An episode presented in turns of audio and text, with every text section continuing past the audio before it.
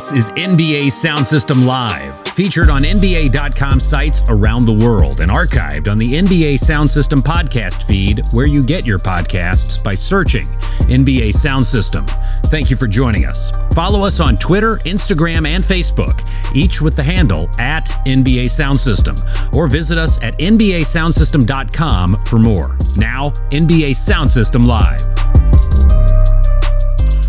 It is indeed NBA Sound System Live. Scott Rafferty over there, Carlan Gay over here, and we are live across the NBA Global Networks. Scott, how you doing, my man?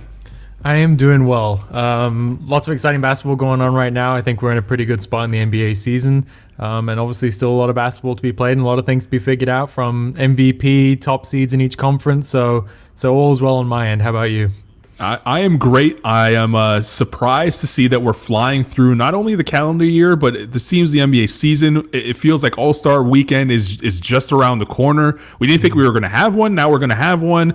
Um, I know some people are opposed to it, so we'll, we'll, get that out there. I I don't know what truly how I feel about it. Um, I, I just hope that it's a safe weekend at the end of the day. If they do end up having it, which it looks like they will, uh, and, and and everything that comes with it is still good for discussion in the, the NBA fan in me still loves to talk about All Star Weekend and, and All Star teams who should be in the dunk contest, three point contest, everything in between. We will talk about our starters and we'll finally give our starters which because today is the uh, if you don't know Scott, which I'm sure you do, uh, mm-hmm. today is the final day for All Star voting, uh, starting voting uh, from the fans, which you can do on NBA.com around the world. Uh, so if you haven't done that and you're listening to this right now, go ahead and get your, your starting five on both sides of the conference. Scott and I will give you our picks a little later on. We'll also talk about uh, the Utah Jazz and um, how good they've actually been this season because right now, best team in the NBA record wise, and it feels as though I don't know, and I'll get your opinion in a second, Scott. But it feels as though we're, we're not really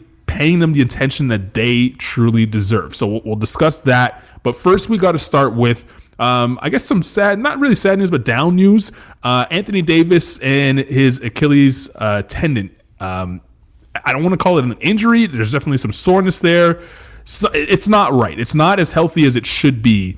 And I, I feel like the Lakers are being extremely cautious with what could potentially be uh, a devastating blow to their chances at repeating uh, this season.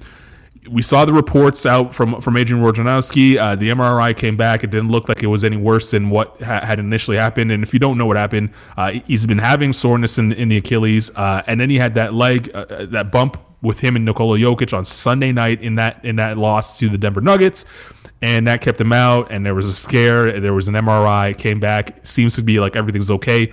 And the Lakers are just going to play him cautious from here until eventually, obviously, the playoffs. So AD and this injury. The scary part is that it could keep him out of the lineup. Uh, for quite some time, but also could, could uh, you really don't know with Achilles. It, it, it's one of those one of those things that if it goes terribly wrong, it goes really wrong, and then AD's out for the better part of a year.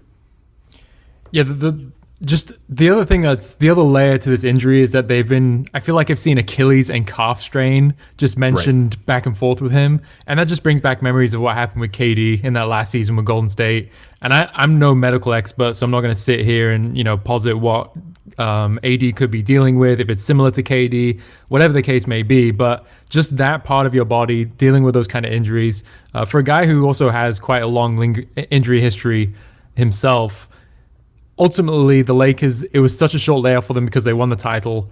They're a team built around two superstars, and all they really want to do. I mean, we thought they were going to coast through this season, and they've blown everyone. I think everyone's expectations out to the water with how competitive they've been. LeBron, in particular, him being perhaps the leading candidate for MVP. I don't really think anyone saw that coming into the season because they all we all just assumed that they'd kind of take their foot off the gas, get through it with you know Dennis Schroeder, Montrezl Harrell kind of picking up more of the slack as offensive-minded guys off of their bench. But um, you know, now I think this is this is the time when you you do want to take your foot off off the gas a little bit. You want to take it easy with AD because, like you're saying, the last thing that you want is for them to go into the playoffs and be worrying about his health or, or him not being able to play in a series because of this, or potentially the entire playoffs. Um, and obviously, any long term injury. LeBron just seems to defy father time. Um, he's showing no signs of slowing down. But at the end of the day, you don't want to, you know, miss another potential playoff run with him because your second best player. Um, and sometimes your best player is not available. So it's it's a long game for the Lakers, and they just need to do everything they can to make sure AD is healthy when it really matters for them. Yeah, just to put the timeline out there, and as Scott mentioned, uh, the report came back that it's actually a calf strain. Initial thoughts were that it was in the Achilles and that he had felt soreness in that area. And as you mentioned, that same sort of story is what we heard with Kevin Durant leading to his Achilles injury that kept him out of the NBA for almost a year and a half. Um, good to see that he's back and playing great basketball, but we don't want to spend that amount of time with AD not on the floor. The Lakers going to keep him out for at least two to three weeks. Uh, some other reports are saying that they're just going to keep him out all the way to the All Star break.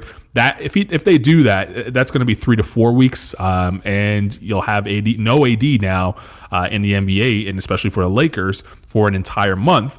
So AD's sideline for at least you know two to three weeks. We're probably closer to that month period where he's not going to play for the Lakers. How does that change the landscape in the Western Conference in the month that AD is not going to be playing?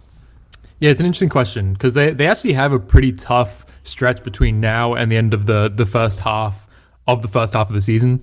Um, they, they played the Timberwolves, the Nets, who I, I don't know if the if KD is going to play in that game or not. Then they got the Heat, the Wizards, the Jazz, the Blazers, the Warriors, the Suns, and the Kings. Like the majority of those games are against competitive teams that have winning records and are playing for something this season. And suddenly, the, the benefit for them is six. I think six of their nine games are at home and three on the road, so they have that going for them. But they, they've got a pretty tough stretch coming up without AD. And I think one of the things that first came to mind for me when I heard this this news is that the MVP debate is already so heated at this point of the season, even though we're, we're not even like what halfway through.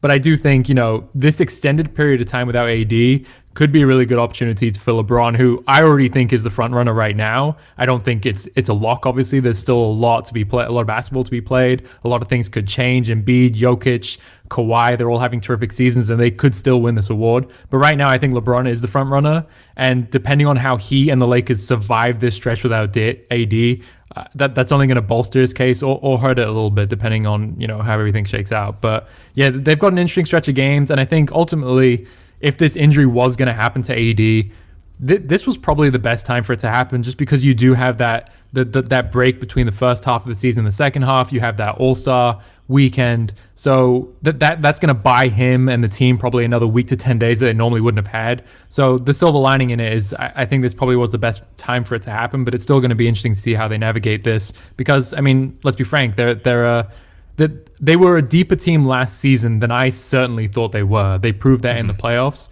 but they're still a team built around two superstars, and it it's really hard to just make up for the loss of you know a top five, top ten player. Um, and luckily they have LeBron, who's still arguably the best player in the league. But you know, anytime you don't have that player, it's going to be tough. Yeah, and and uh, you know the on court impact. Obviously, you, you lose, like you said, one of the top five or ten, where depending on where you rate him, uh, best players in the league. But defensively, obviously that hurts because mm-hmm. you know, regardless of where you rate him overall in the league, he is either you know second or third uh, at worst you know best defender in the league. Um, we saw his impact in the finals, what that did for you know the Lakers. Obviously, rode his you know anchoring defensively to, to the point where he almost won Finals MVP. Uh, he was really good defensively and, and and was able to kind of quarterback uh, the Lakers defense. And in my opinion, they're probably a better defensive team now than they were, or sorry, they have better defensive pieces, uh, more intelligent defensive pieces now than they did. And, and I'm really speaking of Marc Gasol. Uh, you know, Dennis Schroeder is mm-hmm. obviously not Rondo, but it's more Marc Gasol. Uh, so he, Marc Gasol, Marc Gasol might for the next month have to play more minutes and maybe their defense drops off a little bit, but it doesn't hurt too too much. So that, I think that's the encore impact. LeBron's going to have a heavier load. I think he's leading uh, in minutes in the Western Conference anyway, and he's playing great basketball. So not worried about the Lakers in terms of uh, what they do on the court. But that, I, I do think that they're going to lose more games um, than they probably would have if AD was in the lineup naturally because they're losing a, a great talent in, in Anthony Davis. And that opens up the door for, you know, the Phoenixes of the world, the Portlands of the world to maybe leapfrog them in the standings. And that's not going to mean much to the Lakers because I think if the Lakers are healthiest, regardless of the seed that they have, they can win on the road, they can win at home. And if there's no crowd anyway, it's not going to really matter. Um, they're they're going to be okay if they're healthy in the playoffs. And I think they'll still have a good shot of making the finals. But I think if you're a team like Phoenix or a team like Portland, um, having home court advantage, even though there's no crowd, it, it, it's it's kind of like a uh, a mental uh, win for those younger teams that really haven't gone through a, a deep, deep playoff run. Portland's uh, not. I'm not talking about Portland here. I'm talking more about Phoenix because Portland, I think, is is is has been through it. They've they've gone through it a lot, and um, obviously they made the Western Conference Finals two years ago. So the, the Phoenix Suns, who haven't made the playoffs in forever, they're going to make it this year. But if they're able to get to the third seed or or even the second seed I think that goes a long way in in, them believing in themselves and maybe even uh, pushing beyond the first round. For sure, uh, the the Lakers are are fortunate that they have they have a three game lead on the Suns in the standings right now, and then a four game lead on the Blazers, and then obviously from then on it, it gets bigger and bigger. So they have a little bit of wiggle room there. Uh, which I think works in their favor. But uh, to kind of you know go into our next conversation, I think the Jazz are probably the biggest winners out of all this, right? Because I think if you're looking at them and what they've done this season, they would benefit more than any other team in the West from having that number one seed because that way you hope that the Lakers and Clippers play each other before the conference finals. You get to the conference finals, and then you have to only beat one of those teams to make the NBA finals. Um, which, which I mean, based on the way they're playing right now, I don't think that's you know out of the realm of possibility at all. So uh, that, that they're probably the team, in addition to the Suns, or more so than the Suns, that I think kind of could benefit from this because it could just you know put them more than two games ahead of the Lakers. Maybe it's five games, six games, whatever the case may be. So because I, I really do think they benefit a lot from getting that number one seed. Let's talk about this Utah Jazz team that is currently holding the number one seed. As you said, they are two games currently ahead of the LA Lakers. Uh, they've won nine of their last ten. They are absolutely rolling. Um, it, it, you know, Donovan Mitchell is playing great basketball. Uh, Rudy Gobert is playing great basketball. They feel like they are hitting the strides that we thought they would have hit a year ago. And the reason why I say that is because when they got Mike Conley, you know, from Memphis, a lot of people's quote unquote sleeper pick ended up becoming the Utah Jazz because it felt like Conley and the addition of Bogdanovich, those two pieces were what Utah was missing. It allowed Joe Ingles to kind of slide down. He didn't have to be the third, you know, scorer on the team. He, he, he could kind of be the, the, you know the fifth or even sixth now in, in in this team's case scorer on the team halfway through the seasons, at some point they get you know Jordan Clarkson, and we we really didn't get to see what impact he could make. We now know that this is probably the best bench scorer. In the league right now, you know Lou Williams. Sorry, you, you've hung, you've, you've handed over that crown to Jordan Clarkson right now. This guy is on his way to winning Sixth Man of the Year, and so I think the Jazz now are a complete team. We knew they were really good defensively, but I, am more impressed with the weapons that they have offensively. You have Mitchell. Uh, we know what Gobert does. It, it, doesn't get highlighted enough unless you're a Utah Jazz fan that likes to count his uh, screen assists. Um, it, it, really doesn't get highlighted enough what he does offensively. And then the spacing added with Bogdanovich, uh, Ingles, and then now Conley feels comfortable. And then when you bring in you know, Royce O'Neal, I don't think enough people are talking about his contributions on both ends of the floor. He's a guy that is, it, it really is uh, a Covington like player. Um, and, and then you have, you know, Jordan Clarkson, as I said, the best bench scorer in the league. They have the best net rating in the NBA right now. Um, they, are shooting the lights out. They're doing everything possible, uh, including winning. Um, why do you feel? And and also uh, the one thing I will point out is they're not doing it at a fast pace. Like they have one of the slowest paces in the NBA, so they're playing playoff style basketball. Why aren't more people talking about the Utah Jazz?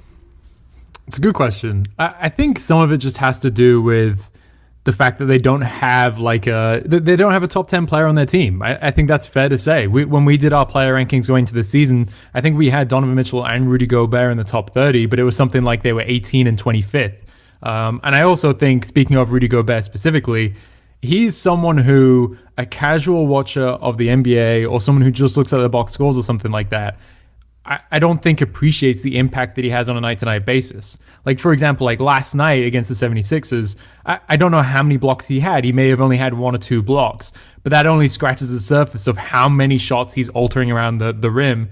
And honestly, how many times someone gets to the basket, he doesn't even jump, and they just blow a layup because they're terrified of him because they know what he can do.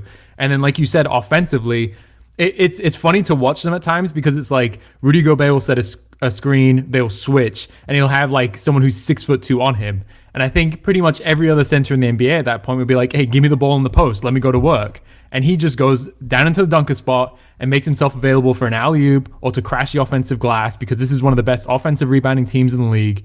And it, I think for for people, it, it's kind of weird to see this guy who is so big um, be at times look like a non-factor on offense, but he is so central to what they are doing offensively because again, it's the offensive rebounding, it's the cutting, it's the alley oop threat around the basket, and the other thing is they have so many offensive pl- so so many capable scorers on their team, and their offense just thrives when they're moving the ball from one side of the court to the other and they're just running pick and roll after pick and roll after pick and roll. And Gobert is in the middle of all of that.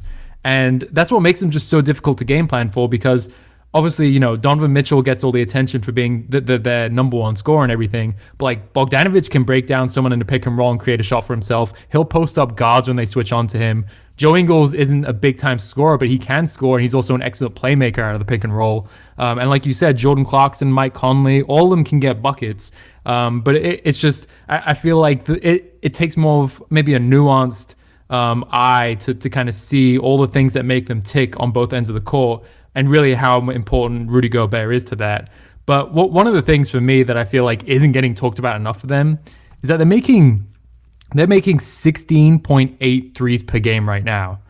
And they're doing it at just under a 40% clip. They're making 39.5% of their threes. That's the most in NBA history. The, the, the Rockets have the record right now. The 2018-19 Rockets have the record for three pointers made per game in a season with 16.1, and they're at 16.8 right now. And that, that number could drop um, throughout the between now and the end of the season. But I feel like that's just not being talked about enough because when you think back to those Rockets team, that's all anyone could talk about. All of it was how small they are, how they space the floor, how they get up threes.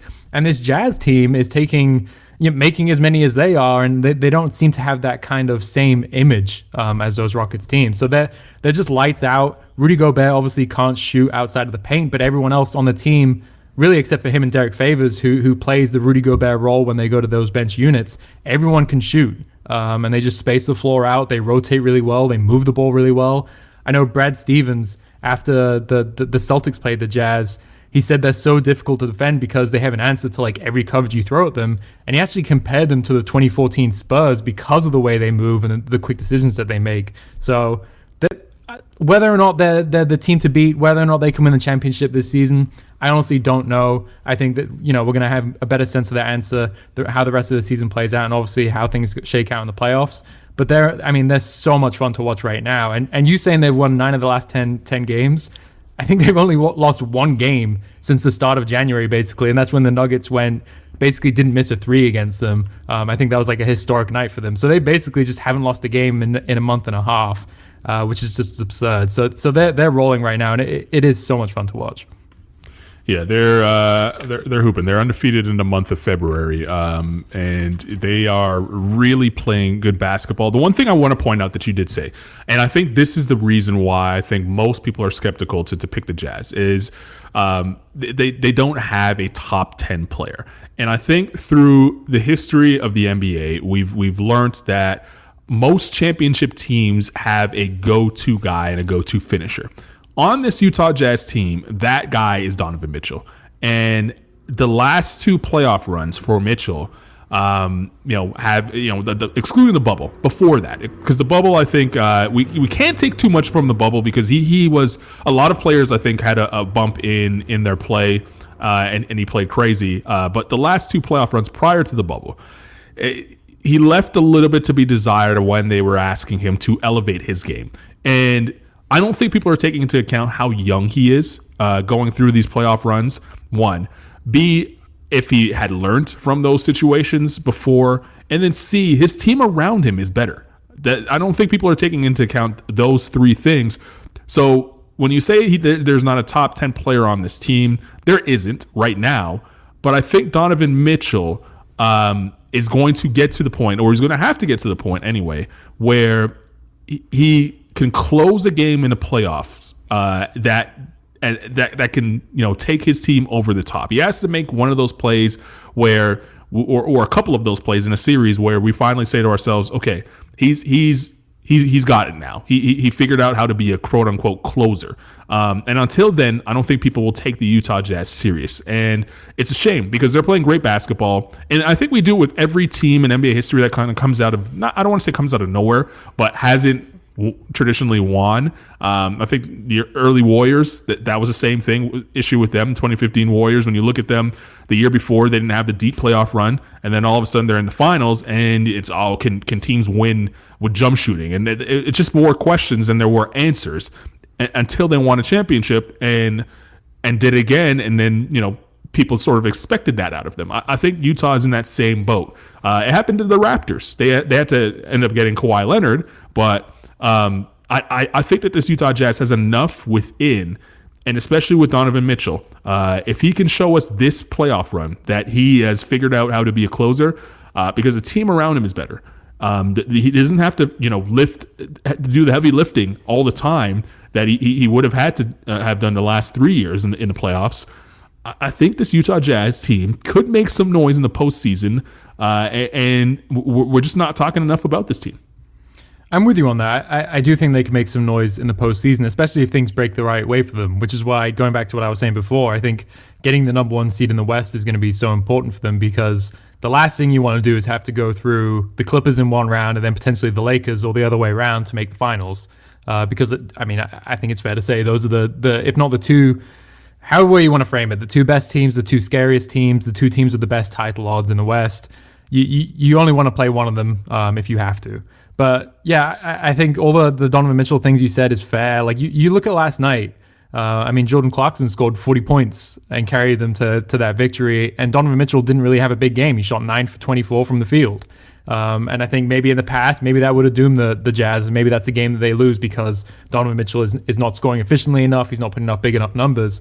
But they, they just have so many threats on this team. And they've been doing this little stretch recently without Mike Conley, who you, I mean, you look at Mike Conley's a terrific player. He's always been. He's always you know kind of had the the case to be the best player in NBA history to never make an All Star game and all that.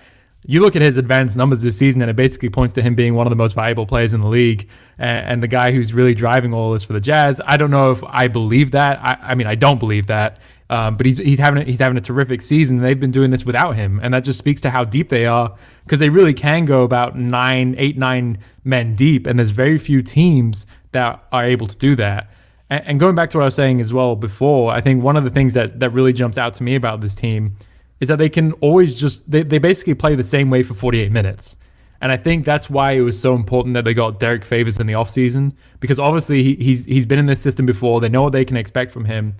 But you you look at that second unit, they can basically plug guys in, and it's just like like like Jordan Clarkson's Donovan Mitchell light. Do you know what I mean? Like he gives him the same scoring burst, guy who can get hot role. Joe Ingles almost feels like the Mike Conley, like he can shoot, he can make plays, he can run a pick and roll. Um, and then you have Derek Favors kind of filling that Rudy Gobert role. And then even like Georges Niang, he, he's their stretch four. And it really just allows them to play their brand of basketball for 48 minutes, um, which makes them really hard to defend. And and yeah, I, I think they're just a really good team. I kind of think of like those Atlanta Hawks teams in the Eastern Conference when they had the best record in the league. Like they, they kind of give me those kind of vibes just because they play both ends of the court really well. They execute. Mm. Um, the the ball's on a string and all this.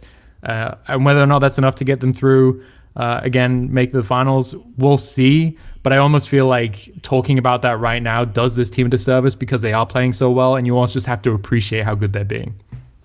Yeah, the, the, the two question marks I have for them, uh, and, and we'll move on in a sec, but the two question marks I have for them is one, when you brought up the Atlanta Hawks, it, it makes me think of not only the Hawks, but also the Milwaukee Bucks from the last couple of years. Yeah. And I think the Jazz fall into this uh, kind of, I don't want to say trap, but they fall into this category as well.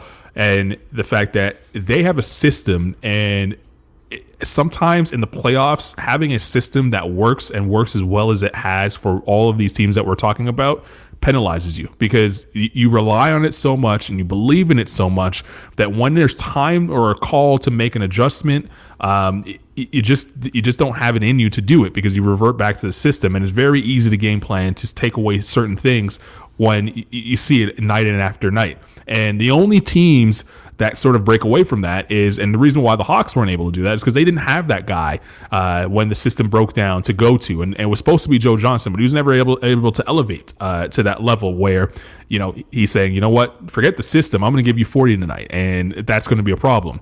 Uh, the the Bucks we, have yet to we've yet to see Giannis have one of those games in a, a deep playoff series where we've we've you've seen in the first round he's destroyed teams for entire series. We saw what he did to Boston. We saw what he did to Detroit. But by the time he gets to second and third round, there hasn't been a game where he said, you know what, I'm going for 35 and there's nothing you can do to stop it. Forget about the system.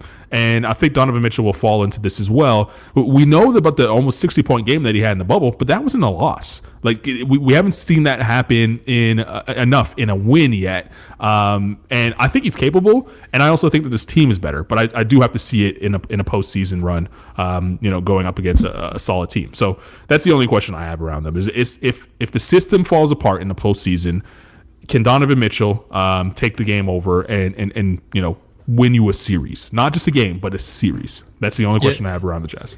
Yeah, it's interesting that you mentioned the Bucks because I, I, I, wrote them down when I was when I was uh, thinking about the Jazz and what they're doing right now. And I mean, they're, they're a team with a top five, top three player in, in Giannis, and they still kind of hit those problems in the playoffs. So it just goes to show how hard it is.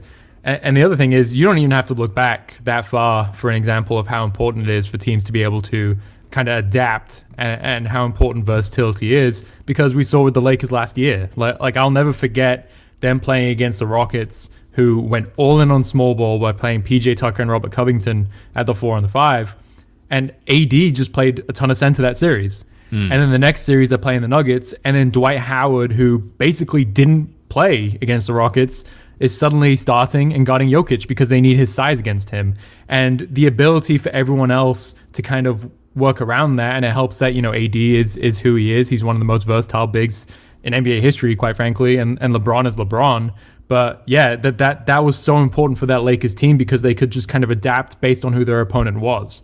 Um, and even when you look back two years ago to the Raptors, defensively, they were one of the best defensive teams we've seen in a really long time um, because of just how versatile they were and how they can match up with so many different teams. So yeah, I, I have the the same concerns you do. Uh, but again, it, it, it, we have time to to kind of uh, analyze that, look into it, because uh, right now they're, they're, just blowing everyone out. And it's again, I, I, know I'm a broken record at this point, but it, has been a joy to watch. Yeah, I'm also interested to see if they do uh, make a move at the deadline to just, you know, as you said, I don't think that they need to get deeper. I do think that they might maybe need to get a little bit more versatile and add, uh, you know, a big that might be like a Dwight Howard that might sit on the bench for an entire series, but you can put him in uh, to, to combat, you know, six files to AD uh, if they do see the Lakers in the postseason. Uh, all right, let's move on. Final day of All Star voting. You can do it right now on NBA.com uh, around the world. All Star voting closes today, uh, which is Tuesday here, February 16th. Um, Scott, we made our picks over on NBA.com uh, of who we should who should start in the All Star game. Um, I don't think we disagreed at all in the Western Conference. We did disagree in the East. So let's quickly mm-hmm. go through the West. Uh, I had Damian Lillard, as did you, in the backcourt. You had Steph Curry. Um, we, we both had LeBron James, Kawhi Leonard, and Nikola Jokic. The front court is pretty easy. Uh, the backcourt is where it gets a little tricky. Why why Lillard? Why Curry in the backcourt? Yeah, this was the uh, this was a tough one. I mean, when we did it a couple weeks ago, I had Damian Lillard and I had Luka instead of Steph Curry. And basically, since then, Steph Curry has just been setting the world on fire, um, and now he's he's his numbers are basically identical to his unanimous MVP season. So I think really, the three of them you can't go wrong with with any of them, and I, it, it's really hard for me to just leave any one of them off.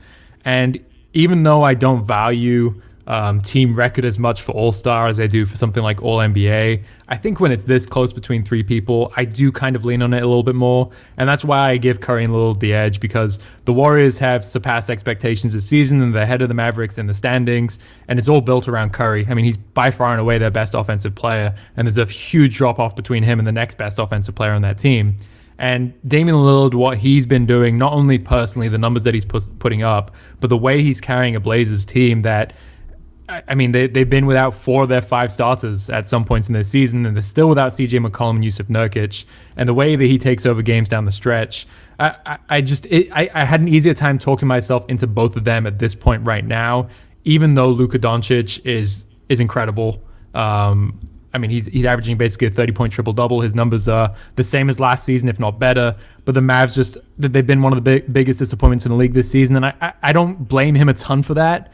But I just think when it is this close between three guys, the the, the team record does kind of level it out for me. Yeah, it's it, it was an easy choice for me uh, in the in the starting five for for the Western Conference. To be quite honest with you, I, I thought you know, Lillard, I thought, um, you know, Curry had the best cases for the best season. I'm not, I'm not just talking number numbers wise. I'm talking about impact on the team. I'm talking about the way that they've played. Um, they've, they've had more quote unquote all star moments, in my opinion. And in the front court, there's really no argument to be made. Um, there was, you know, a member of our staff that did pick uh, Donovan Mitchell over Damian Lillard for uh, that spot in the backcourt.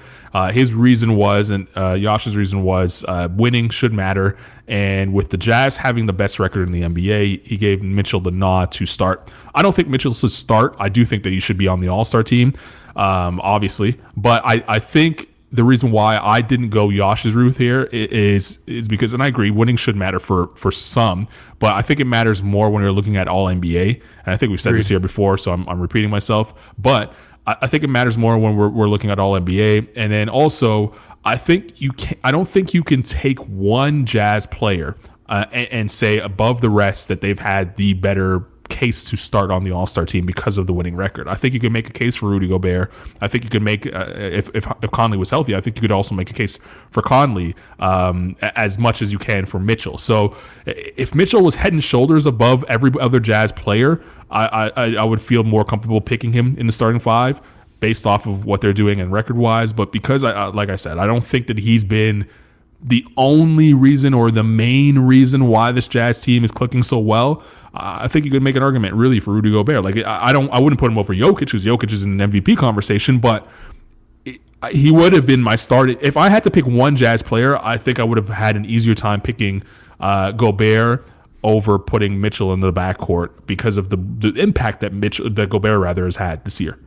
Yeah, I'm with you on that. I, I, think you hit the nail on the head with with all those points. Um, and I, I, do think there's an argument to be made that Rudy Gobert is the most important piece of the Jazz, just because of one what he does defensively for them.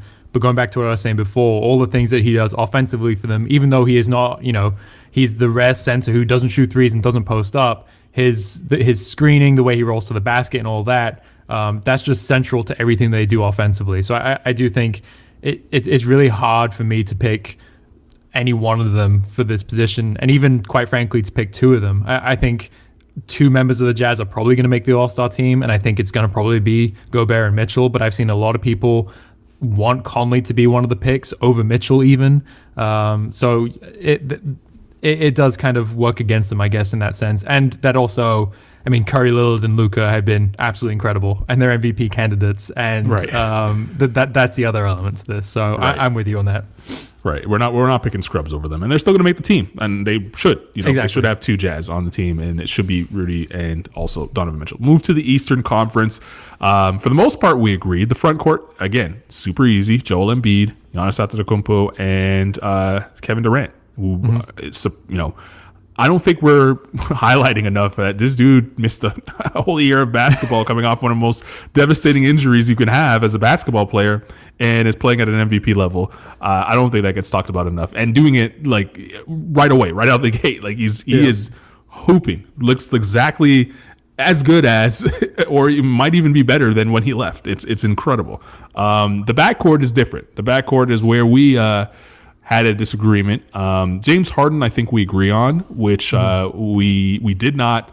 Uh, none of the other two members of this panel uh, agreed with. They both picked Kyrie Irving in Brooklyn. Reason why I had James Harden uh, over Kyrie Irving and it is because I, I, think Kyrie missed enough time or missed too much time um, with with uh, you know taking that time off. So I, I, I think he's an all star. I just don't. I can't I can't put him as a starter, especially over uh, a guy on his own team who's playing terrific basketball right now. And I know that James Harden. The other argument against not or, or picking James Harden over Kyrie or rather Kyrie over James Harden is that James Harden kind of dogged it for his time in Houston, and you should have to take some of that into account. Fortunately, I don't. I, am I'm just I'm just taking into account you know what he's doing with the Brooklyn Nets. That's when his season started for me. Uh, you know, sue me. That's that's the reason why I picked James Harden there. Well, you you uh you feel the same way in, in terms of the backcourt with James Harden's choice over the others. I, I do, and quite frankly, another part of this is like he, he's just a perennial MVP candidate and it, it, just feels really weird for me to not have James Harden, who I think it's fair to say is a top five or ten player in the league, uh, starting in the All Star game. And like you said, he's been awesome with the Nets, and I think his willingness to kind of serve as the the point guard on this team and take more of the playmaking burden and scoring less than we've seen from him in the last few seasons. I think that's really helped this team hit the ground running and eased his fit next to Kyrie Irving and Kevin Durant because we, I mean, we've already talked a lot about the Nets. All the concerns about this team are defensively, and I really think it's fair to say there are no concerns anymore offensively. Like they've proven that they are dynamite, that they fit next to each other. Whether or not they can keep it going, we'll, we'll, we'll see. But they they've just been so much better offensively and clicked so much sooner than I think anyone expected. And I think Kevin, uh, sorry, James Harden is a big reason for that because he's basically flirting with a triple double every single night, and he's getting guys involved. And I mean, again, he's he's just a top five, ten player in the league. Um, so I, I, didn't have him on my list a couple weeks ago, be- partly because we hadn't seen that much of him with the Nets, and there mm-hmm. was that weird start with the Rockets. But I think we're far enough removed from that now where you can kind of look at it all packaged into one, and I think he he just deserves it. Um, the other spot was really difficult for me because. I, I honestly, I, I, still don't know if I made the right decision. I, I went with Bradley Beal. I think Bradley Beal's game speaks for itself. He's leading the league in scoring, averaging 33.1 points per game. He's doing it pretty efficiently. He's not just a chucker, but you know the Wizards are terrible. Um, they picked up a couple wins lately. Beal was awesome in those games. The reason it was tough for me is because I really, I, I really had a hard time keeping Jaylen Brown off of this starting group, and I think you had him in, right? I did. Yeah. I did. So you had him in ahead of Beal. I had Beal instead of him. I I, I, I don't know how I feel about it to be honest. Um, I'd be lying to you if I said I didn't lose like a tiny bit of sleep last night after we published this because I was thinking about it. Um, I, I ultimately just went with Beal because 33 points per game, shooting efficiently is nothing to scoff at. Um, and Jaylen Brown has come back down to earth a little bit lately. But when you look at his numbers on the season, he, he's still having an absolutely terrific season. Um, and if if anyone has him starting over Beal, I, I wouldn't argue against it really. Yeah, I mean, and then I didn't go with Beal, and I and I and I promise you guys that I did not hold his record against him. I, I really didn't. I tried my best to kind of eliminate that for uh, you know this purpose because he's playing that good, um, and I think I was able to come to the decision without having to factor in um, the record as heavily as I think most people have.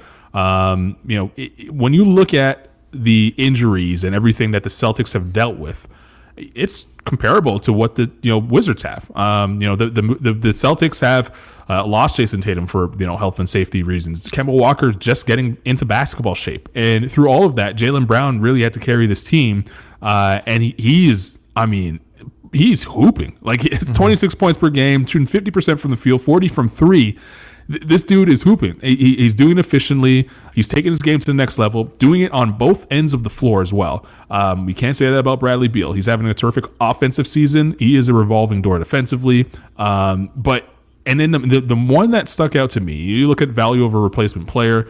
Bradley Beal's having one of the, he's having his best season of his life, right? Like he's never had a better season than this this year and it's comparable in terms of uh, you know VORP to to what Jaylen Brown has brought to the table.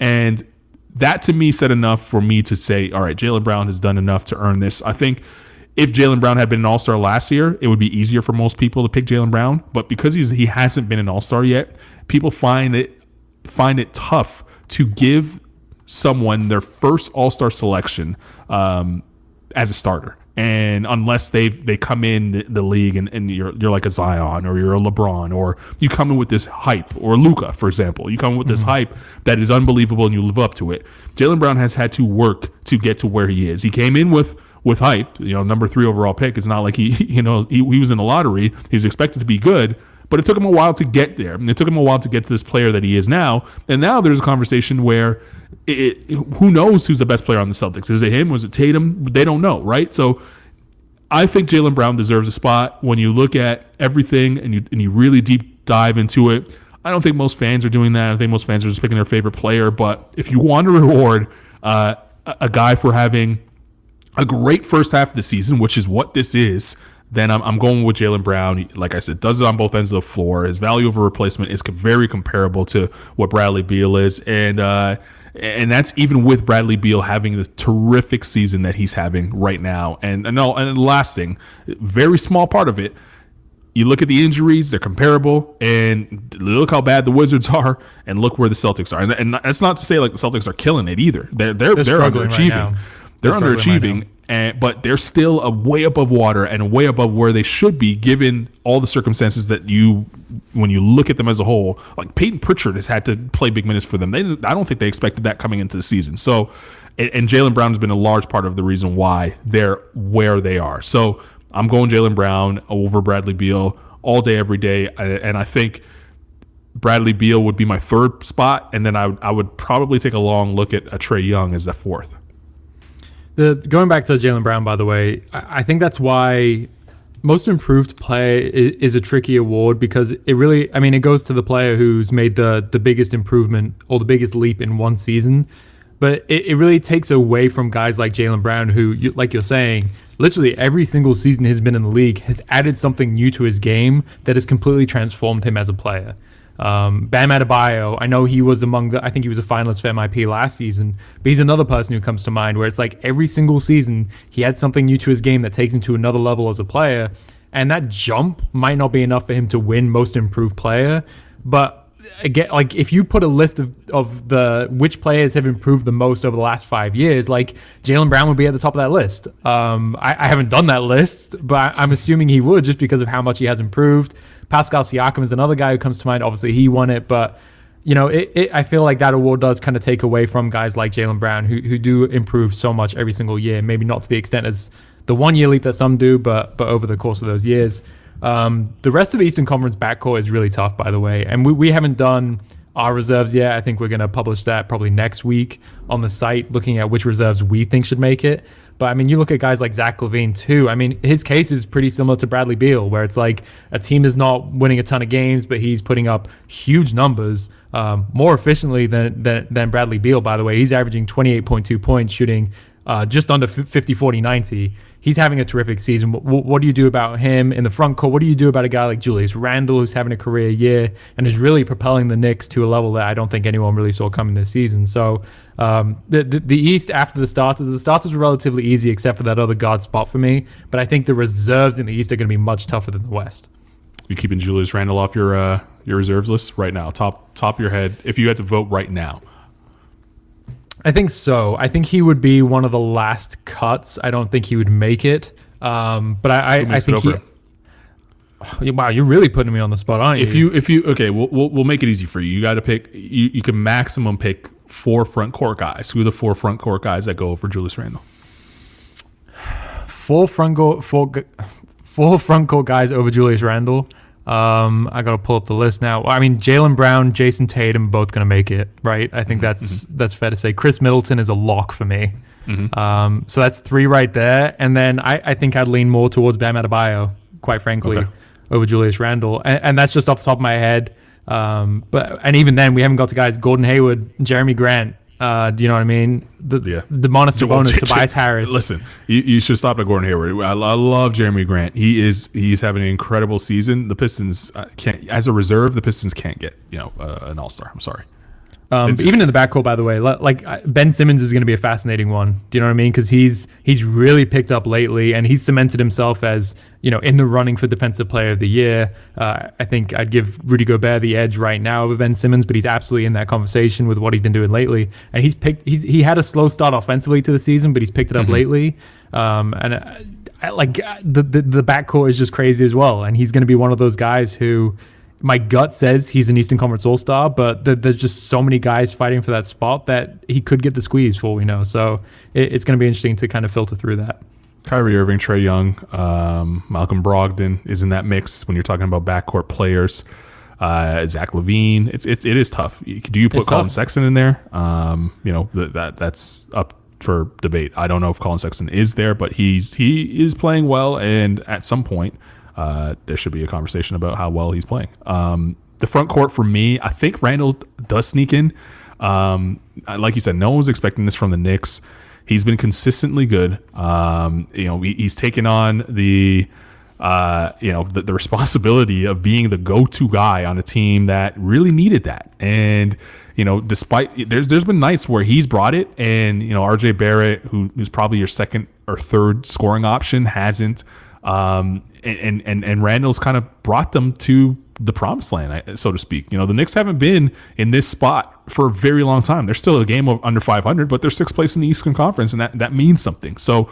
Uh, I would have Julius Randle. Um, I would have Khris Middleton. I I don't think we could leave him off, and I think Khris Middleton really is one of the most underrated players in the NBA. Yep. And uh, you know, if you're looking at Gordon Hayward, I think Gordon Hayward does deserve it. And then I would have Bam Adebayo as my last, um, as my last spot there for the for the four. So those are those are the uh, those are the four. And you know, Jayson Tatum, great. You know, I, I'm sorry, but I got I had I have to leave you off. Like if it, it he Yeah, missed too much time. He, I can't missed leave too much Tatum time off. for me. I can't leave It's Tatum off. tough. It is tough. Um, but and we- we didn't mention- four. And uh, Vucevic is another one, by the way. We, we haven't mentioned him, and he whether or not he Well, makes it, he makes it. yeah, whether or not he makes it, we'll we'll, we'll see. And we'll debate that another day, I think. But he's absolutely in this conversation, so it, it's tough. I, I, it's it's going to be really tough. And I know I mentioned, I think I mentioned Jaylen Brown as a forward, by the way, because he's down as a forward, which brings up a whole different conversation about positionless basketball and which position these guys Right. play. Because he is a forward on NBA.com stats that I'm looking at, but he's a guard on on the All Star ballot. But Right. um, it, it's tough. There's just there's so many worthy candidates this season, and I think some of that has to do with we're, we're doing All Star All Star voting sooner than we usually would. I think usually we do it around the half point of the season, maybe, and it's like the third point right now. Um, so we're working with smaller sample size with everyone, and you know if we had 10, 15 more games to kind of decide these things, maybe these things would be easier to to figure out. But it, it, it's really tough this year. It feels like it's harder than ever before. Yeah, All NBA, I feel like is going to be tougher this year than it has been in years past because there's going to be so much. It's it's going to be a lag logjam in the East and even in the Western Conference in that middle part, uh, and that's usually when you use record to kind of separate, um, you know, teams eh, or players rather, uh, to to make the All NBA for me anyway, and we just we, we're struggling to, to name an all-star team that really doesn't matter at the end of the day but all nba is so important to Oh yeah, everything Oh, yeah. uh, in the in the league, not only just contract wise, but I think when you look back and when, when you look back and you look back in in the history of a year, if you're someone that you know is, is five years old right now and you and you you grow up to be you know wanting to figure out what happened in 2021. Um, it, all NBA is a great indication to tell you who are the 15 best players that season. You can't mess that up. You you really just can't mess that up.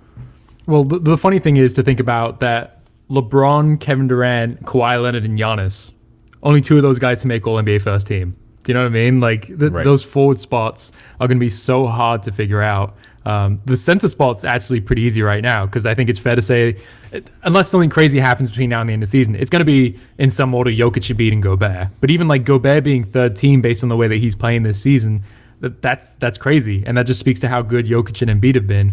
But um, yeah, it, it's that's going to be. I, I feel like All NBA first team and second team, top to bottom, might be relatively easy. At least like you know who the the ten players are on those teams are going to be because you're going to have Luka, Curry, Dame. Um, at the guard positions, just off the top of my head, I, I, I think it's going to be relatively easy to come up with those ten players. But that third team, there's just going to be so many guys vying vying for those spots. And like you said, it, it's not only important for kind of the history of the league when you look back on it. It's also really important to these players and you know contractual reasons because there's guys if they make an All NBA team, they get a bump in their salary. Um, so so there's a lot riding on those teams, and it's yeah, it's. I, I part of me, you know, it, it'd be nice to have a vote in these things because it's exciting, but the other part of it is like it's nice to not have It's a vote stressful. because it's so stressful. There's so much It's that goes stressful. into it. It is a lot. Um, we, we don't have enough time to do it now, but I think next week we'll, we'll do the exercise uh, ourselves and figure out what all NBA would look like if you removed positions. So what mm. who would be on that first team because you, you can really stack that first team with you know five forwards and if you, if you believe those are the five best. So we'll, we'll do that next week. We'll, we'll take some time and, and think about it and, and get back to it next week. If you haven't already, uh, now is the time to go out and vote for your NBA All Stars. Of course, All Star Weekend coming up in Atlanta, Georgia.